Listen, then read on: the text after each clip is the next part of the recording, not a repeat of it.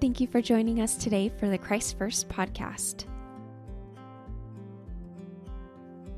Okay, this is so fun to finally have our first podcast together.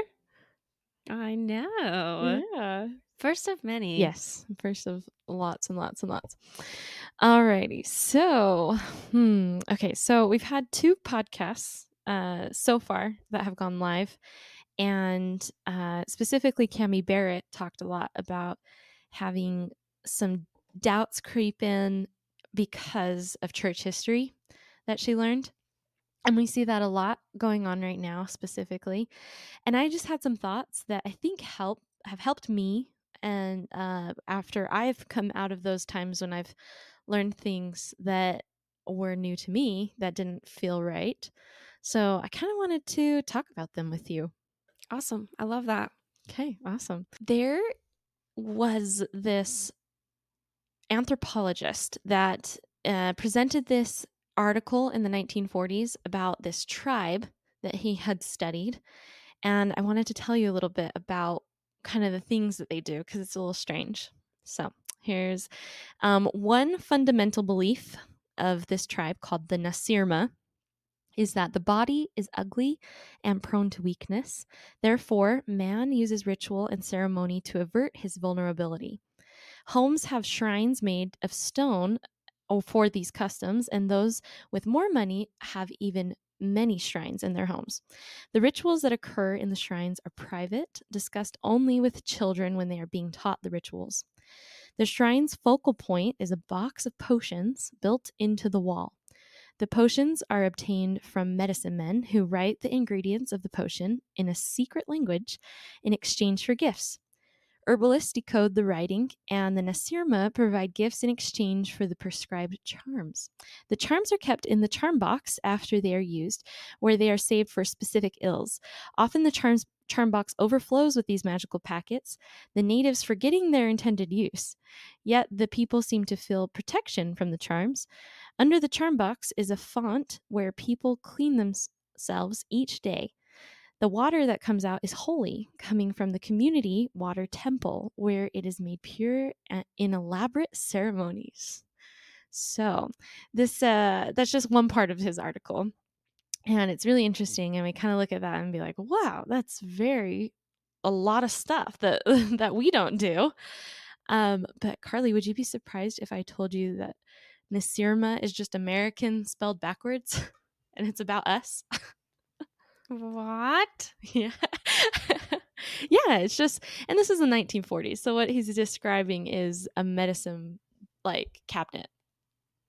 So it's just like our oh. daily creams we put on our faces, the medicines we get from the uh from the doctor and his secret language is just you know doctor Crazy. script without like more context this really seems odd and these things feel really strange to talk about uh, but it is just it is just us in a different light. So there's this poem by Alexander Pope called "A Little Learning," and I'll read it to you. And don't worry if you don't understand it; we'll kind of go over it afterwards. But a little learning is a dangerous thing.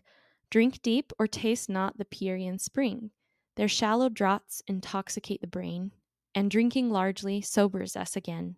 Fired at first sight with the with what the muse imparts, in fearless youth we tempt the heights of arts. While from the bounded level of our mind, short views we take, nor see the lengths behind. But more advanced, behold, with strange surprise, new distant scenes of endless science rise. So pleased at first, the towering Alps we try, mount over vales, and seem to tread, tread the sky. The eternal snows appear already past, and the first clouds and mountains seem the last. But those attained we tremble to survey the growing labors of the lengthened way. The increasing prospects tire our wandering eyes. Hills peep over hills, and Alps on Alps arise.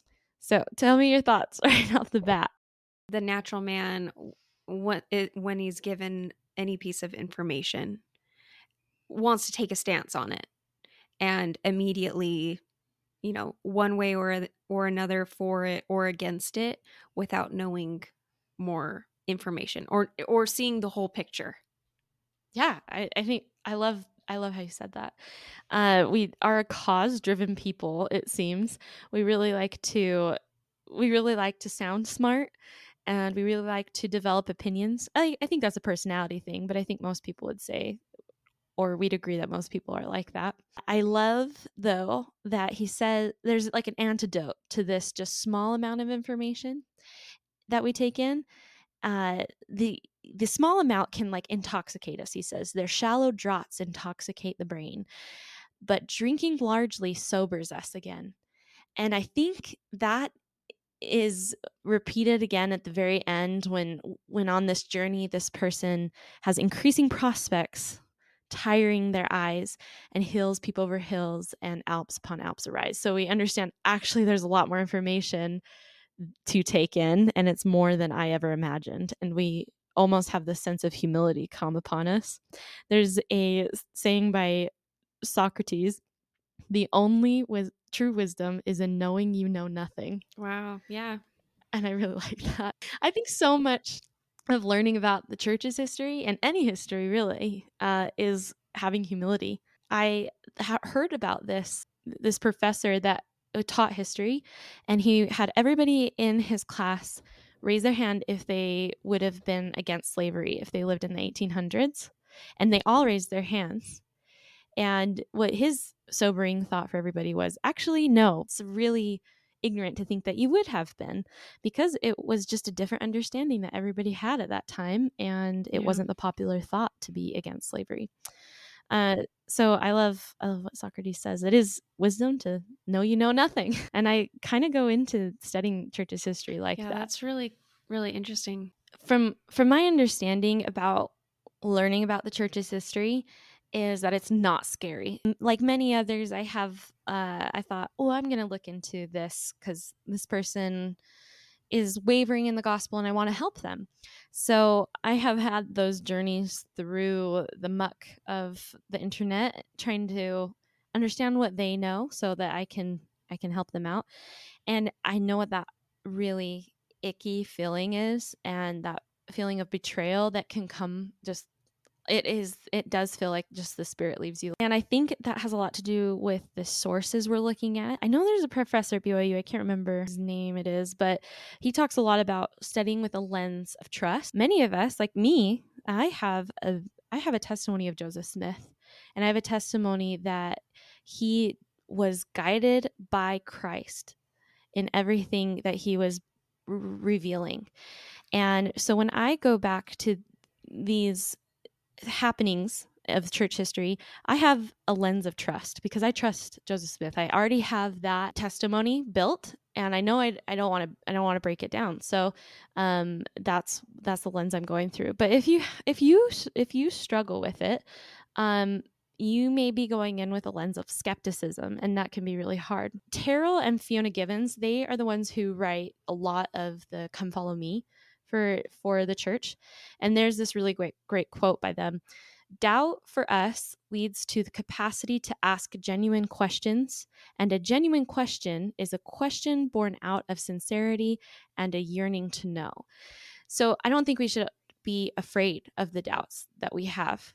It breeds sincerity to know if we're curious, I think. I think that has a lot to do with it.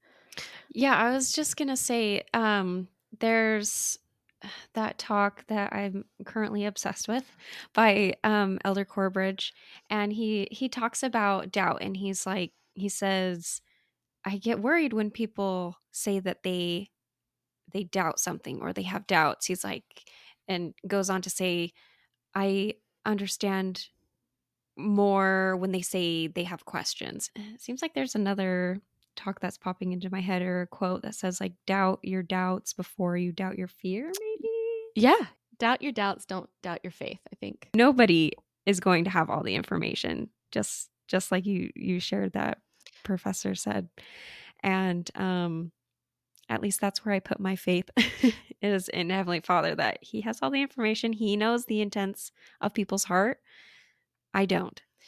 Yeah i I think I think a lot I I I love a lot of what you said and I think it does lean into different people's personalities too because a lot of the people who maybe are having doubts and don't feel like they have feel that feeling of betrayal like they haven't been taught what they uh, are now struggling with um, they want to know i think and they want to look for this information and i i think it requires a lot of work to read.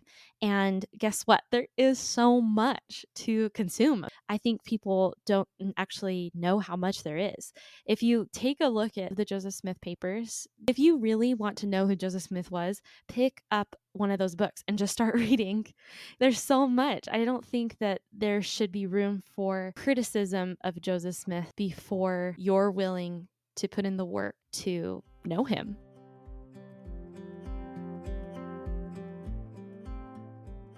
It, there was a quote going oh, around. Oh, it's that term. It's like a cog cognitive dissonance. Oh yes, I've heard that so many times. Yeah, because yeah. a, a lot of people have brought that up to me. So I I thought about that for a long time, and I was like, you know, I just don't think that's what it is. I have been blessed with the ability to discern spirits, feeling the spirit and not feeling the spirit both come very easily to me and being able to recognize that. So anytime I would, you know, try to think about the CES letter or other letters like it, when I tried to do that, like I don't think I even read like three words. I was just like, this is just not for me. Like the spirit's gone. And this wasn't written with the intent to spread positive truth and light. You can't fact check faith and faith is is things that are not seen that's the only way that we can go about it think about people throughout the scriptures look at laman and lemuel who saw angels multiple times and still would end up murmuring and that's not just in the book of mormon it's also yeah lots of times in the bible saul uh, not not Paul Saul, but Saul David Saul. That happened to him a lot. So yeah, yeah even if all of these things are true, it still doesn't apply to my own faith. And it also doesn't apply to the doctrine that we we practice and the doctrine in the scriptures. One thing that I've thought a lot about is and I want to get your take on it is what do you feel like were those influences on Joseph Smith to do, you know, different things like marry 14 year olds? Yes, that was true. Joseph Smith had a uh, sealing to a 14 year old girl. It was, I believe, Heber C. Kimball's daughter. I think that Joseph Smith was exuberant and excited and knew so much more about the laws that encompass eternity, specifically sealing, that he was willing to marry seal people to him so they could have exaltation. And not only did he marry this 14 year old girl but he also mar- was sealed to I, I, think she was 57 years old oh, wow. this woman who was single. And they just got sealed like in a living room. I think it was brigham young who sealed them. This woman had been saying like you know joseph i would just be happy if i were an angel in heaven. I never have to like make it to the celestial kingdom and he rebuked her and he said you do not know what you're talking about because mm. he knew he knew the blessings that come from sealing. That's one of his wives. But this 14 year old, never any sexual relations. I mean, we know so much about sealings. What was known about them in the 1800s, and a lot of the a lot of it was friendship. And that was one of the ways that Heber C. Kimball could be connected to Joseph Smith was through his daughter. That could be its whole podcast is is unboxing what polygamy is and I have such a reverence for polygamy and love for those who are willing to enter into it. And I can't wait to talk about that more in a, in a future podcast. The point of that is that there's context behind everything that Joseph Smith did. And you can look at it just like we were talking about the Nacirema people. We know those things are true, those things are facts, but we get a completely different picture and understanding of who these people are be, just with that little information. There's so much context. There's a quote by Elder Holland. Um, it's from his talk, Broken Things to Mend. In this church, there is an enormous amount of room and scriptural commandment for studying and learning for comparing and considering, for discussion and awaiting further revelation. We all learn line upon line, precept upon precept, with the goal being authentic religious faith informing genuine Christ like living. I love that. There's another quote by Elder Holland I'll read real quick. When we join the Church of Jesus Christ of Latter day Saints, we board the good ship Zion and sail with her wherever she goes until she comes into that millennial port.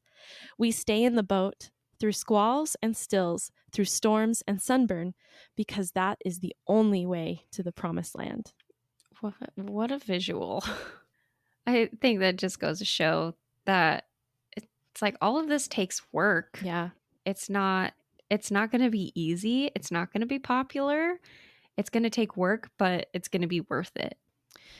Well, I was so excited to talk to you about all this tonight, and I hope my prayer is that something we said tonight will help someone's testimony and help them keep their feet in the good ship Zion and know that the Lord is in all things and that they can they can continue to be patient for the revelation that they need to continue on or uh, just we i hope we strengthen someone's testimony tonight.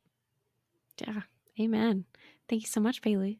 Yeah. so appreciate your your knowledge anytime and i i will so glad you went through it so i don't have to yeah yeah i i'm just grateful um i'm grateful that the gospel allows us to share things uh, even though we're not experts, because I am not an expert. I have no col- no college degree. I've tried to go to college so many times, and uh, but I, I, do have a testimony of the, the truthfulness of the gospel, and I know that Joseph Smith was a inspired prophet till the end, and I'm excited to share more about um, the information that has led the revelation that's led to me having that testimony but uh, i hope everyone has a good night and a good day wherever whatever time they're listening to our podcast. Please join us again next friday for another episode of the christ first podcast